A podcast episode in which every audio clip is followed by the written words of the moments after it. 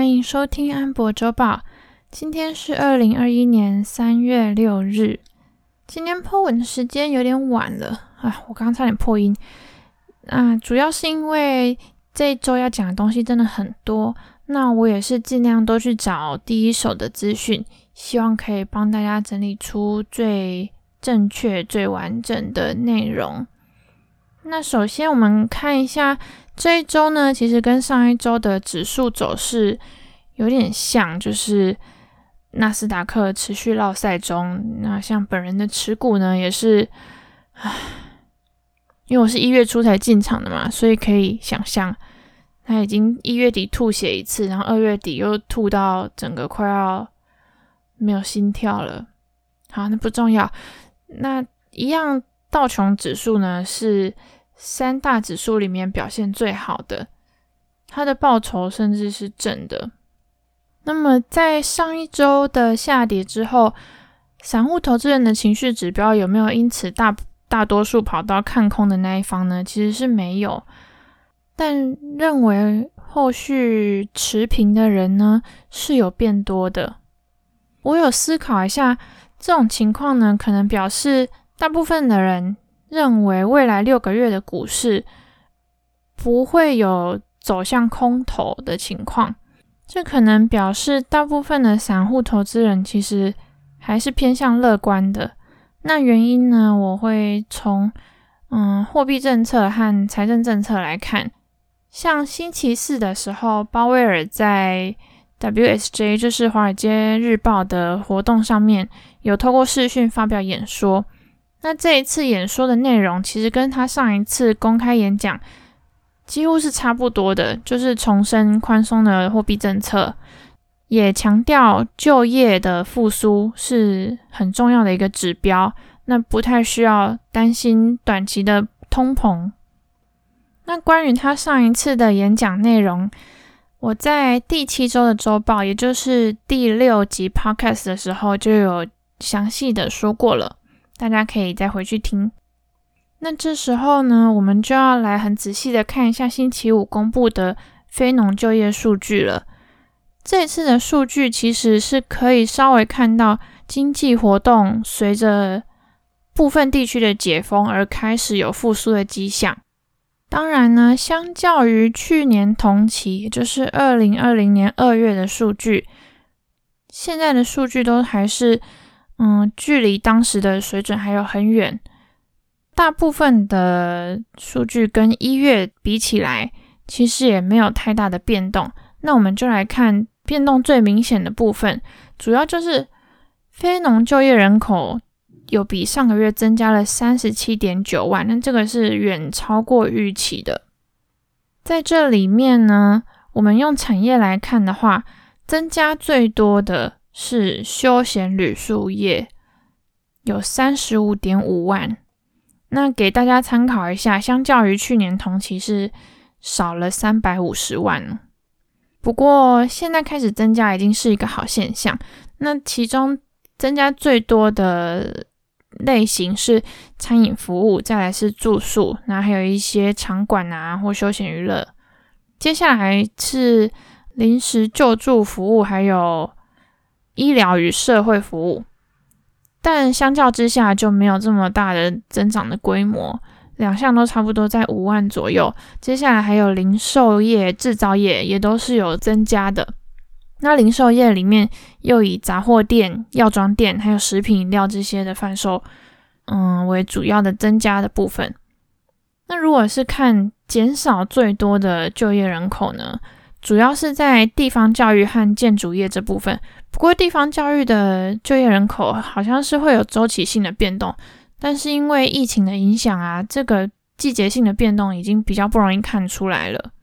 那建筑业主要减少的部分是在非住宅的承包商，就比如说什么水泥啊、板模那些的，其次是公共工程，就比如说造桥铺路那类的，最主要的原因。是因为现在美国有很大范围的那个恶劣天气影响嘛，所以这些工程都停工了，建筑业的就业人口就少了六万人。那么暂时性的失业人口，也就是他是暂时被雇主解雇，但是他预期一段时间后会再回到职场的这个人口呢，现在是两百二十万人，比上个月减少了五十一点七万哦。那我们连失业救济金的请领人数一起看的话，连续请领的人数也是有减少的，就是截至二月二十日为止。那讲到就业，我们就会需要再看到现在这个周末正在参议院表决的纾困案。这一次的纾困案呢，原本有包含一个时薪提高到十五美元的项目，但是在参议院是已经被挡下来。那他们后来呢，又在星期六这天针对另外一个主题有辩论了很长的时间，就是关于。联邦的失业补助，那这个失业补助其实是跟那个失业救济金是分开的哦。失业救济金是地方政府发的，但是失业补助是联邦政府发的，所以它是额外的一笔钱。那原本在众议院通过的方案是给每个人四百美元每周，一直持续到八月。但是后来呢，经过参议院冗长的谈判之后，他们决议是改成三百美元每周，然后持续发到九月六号。所以随着每一波的纾困方案呢、啊，这一笔补助金其实是有越来越少的。谈判出来的结果其实对于预算方面没有太大的影响，但是可以表现出他们希望。民众更积极的去找工作，因为其实从那个就业数据看起来啊，劳动参与率是没有提高的。那么这个纾困案在参议院这边修改过之后，它会再退回到众议院去。那众议院基本上是会通过的，那才会再跑一次流程，然后最后让拜登签署这样子。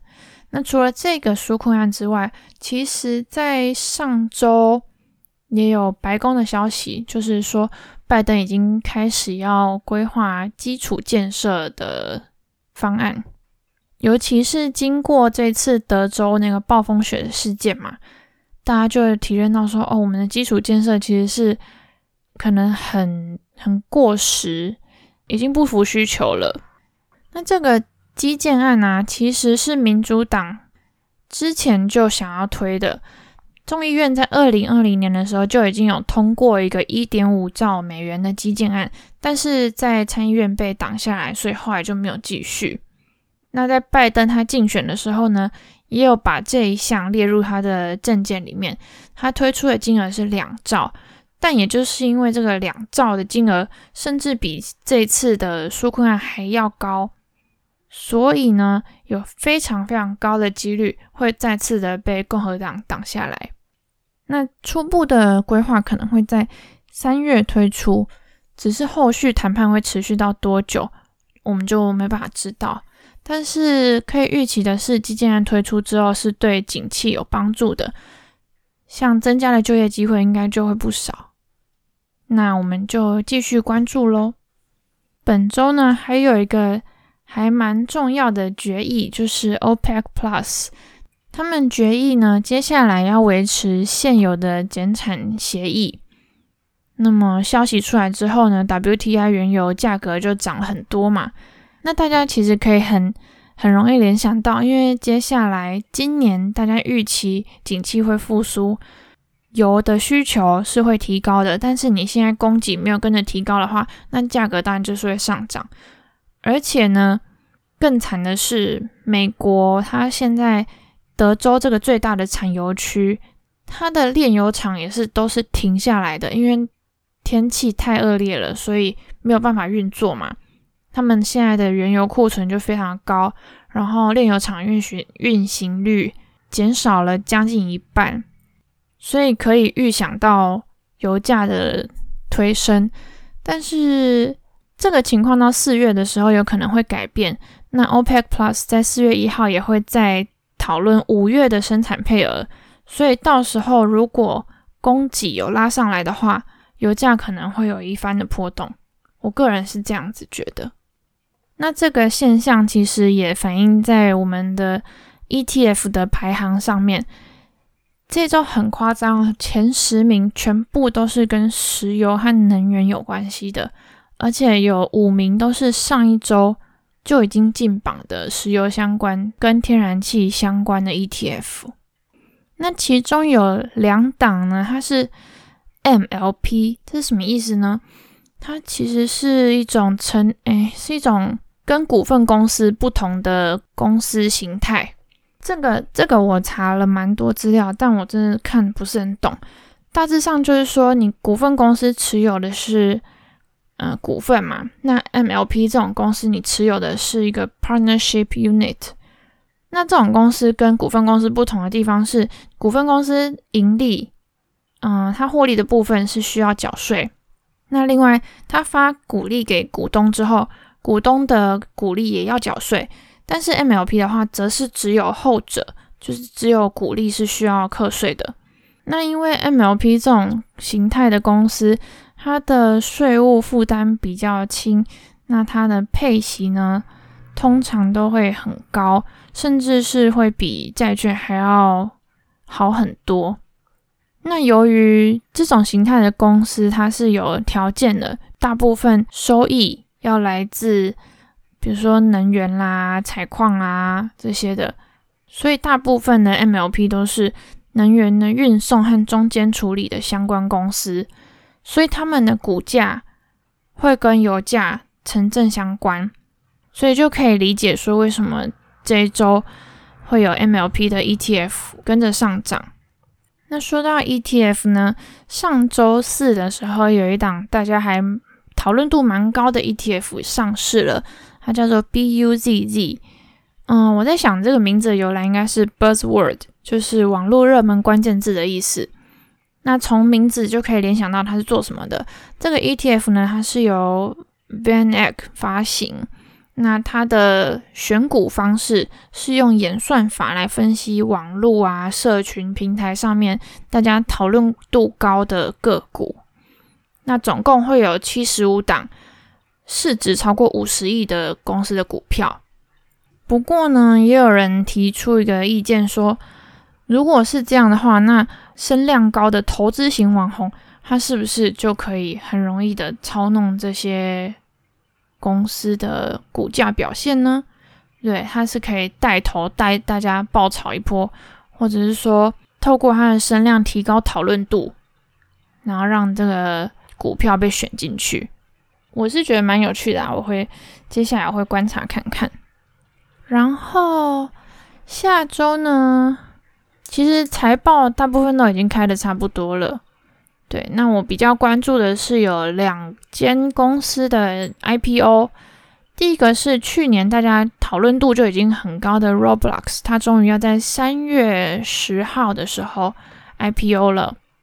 那三月十一呢？有另外一个，我看目前还蛮少人聊，但它其实是南韩的电商龙头，叫做 Coupang，代号是 CPNG，他们也是要 IPO 上市。那么下周还有消费者物价指数跟消费者信心指数会公布，到时候我会再帮大家统整一下。那我想要再提前预告一下，下下周会有 FOMC 会议。